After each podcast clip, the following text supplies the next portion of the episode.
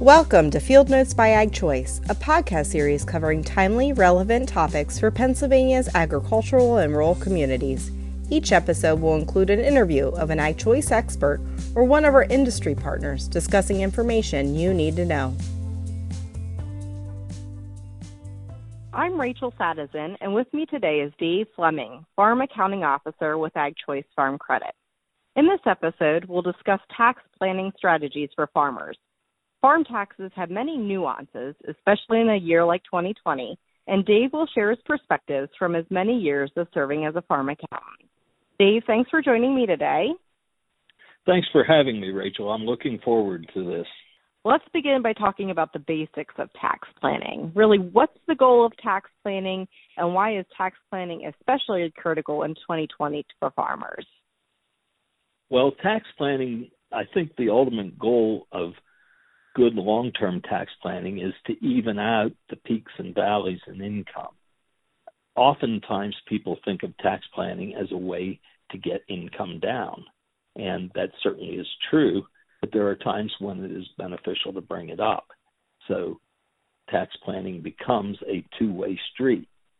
One of the major reasons to bring income up is to avoid a net operating loss or an NOL, as we say in the business, because some tax attributes are nearly always lost whenever a taxpayer experiences an NOL.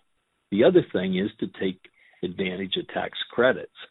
Uh, people love a sale, and if you think about using tax credits to pay taxes, that's kind of like paying your taxes on sale, so to speak. Uh, and there's a number of credits that are either use it or lose it, uh, meaning if you don't use them this year, you've lost them forever. There are a few that carry over. Finally, if a taxpayer has marketplace insurance, there often are large advance premium tax credits. And to qualify for these, you don't want your income too low or you have to repay them back. And if it's too high, you repay them back. So uh, you want to strike an even balance, a happy medium, so to speak. To the second part of your question, why in 2020? Well, it's been a year like no other. Who would have thought back in January that we've had churches and theaters closed for weeks, even into months? Um, we would have milk sales rationed at the retail level, while at the producer level on the farm, some farmers were being forced to dump milk. We've seen huge government payments, um, or maybe instead of saying huge government payments, much larger government payments than in the past. Some commodities are up in price, some are down in price. Um, there's been quite a bit of COVID assistance, and if you go back three weeks, my coworker Kenny Nearhoof uh, he did a great job of explaining some of those programs. So the net result is some farmers have substantially higher incomes, and there are other farmers that have extremely low incomes. Great, thanks, Dave. So, in the case of a farm that would benefit from a tax perspective to increasing income, what tax planning strategies have you seen effectively used? Well, I have about five or six that I've used. One of them, where it is feasible, is to step up income. Now, obviously, a dairy farmer can't make the cows produce more milk uh, to substantially change his income. But if you think about grain farmers, uh, where they have an opportunity to market grain either this year or next year, you can move up sales. And I came up with an example, and I don't want to get in the weeds too far with this, and it's an extreme example, but I've seen it happen. Let's say a farm loses $100,000 this year and makes $120,000 of profit next year. What's the two year profit? Well, it's $20,000. So, what's the tax this year? It's zero. That sounds pretty good so far. But what's the tax next year? It's over $21,000 for self employment, Pennsylvania, and state and the local income tax. that is enough to get most anyone's attention. And I'm ignoring the federal income tax factor in this because I'm assuming that the NOL from this year's large loss and the standard deduction will offset the majority of that. Now, if we consider moving sales up to sell an extra $100,000 of product this year, the break even income this year, or the income this year, is still zero, and the taxes are zero. And he has next year's income is going to be $20,000 because he had the extra sales this year. And his total tax bill will be in the range of about $3,600. So we're looking at saving about $18,000 over by good tax planning. Now, some people say, well, I expect the price of the commodity to go up next year. And in this case, I checked corn prices uh, from one of the major buyers in western Pennsylvania, and they were offering 4.49 a bushel last Friday. The good tax planning, though, amounts to another 81 cents a bushel on those 22,000 bushels that would have to be sold to generate an extra 100,000 of income. So tax planning is worth about 81 cents a bushel in this case.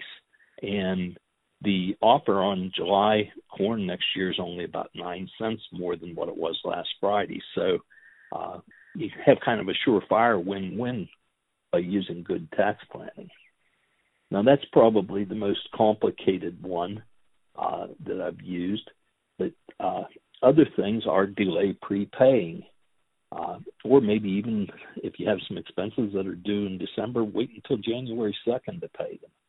Uh, people worry about losing a discount on prepayments like for seed corn, but usually the tax savings is much greater than what the discount on the seed corn is. You can also capitalize larger repairs and then depreciate them over five or seven years. You can slow down depreciation by using straight line depreciation. Another alternative is to take Section 179 on capital purchases if there is no other earned income. It will be disallowed and it will carry forward to next year. You have to be careful on this one though, because next year you can't decide how much Section 179 you're going to take. It's going to take the amount an amount equal to the uh, earned income on the tax return. Also, if you have crop insurance, you can delay uh, crop insurance payments on 2020 losses until 2021 for federal tax purposes. Pennsylvania doesn't allow this, though. So let's look at the opposite side. For a farm who would benefit from a tax perspective in bringing income down, what do you recommend, Dave? First, pay any open accounts. That will save on taxes. And also, if you think about the interest charges on those open accounts that suppliers charge, that's the highest interest that the farmer's paying on the farm. So there's a twofold benefit there. Secondly, prepay expenses. Um, I like to think of prepaying things like feed on a livestock farm because you're going to start using that feed right away in January. You start getting those prepayment dollar, dollars back. Um, prepaying spring crop inputs is good. As I mentioned previously, you can sometimes get some discounts on things like seed, lock in some favorable prices on fertilizer. You can use bonus depreciation and or section 179 on qualifying capital purchases to bring income down. Um, you can defer crop insurance payments. Also, in some cases, an IRA can be used to bring down federal tax.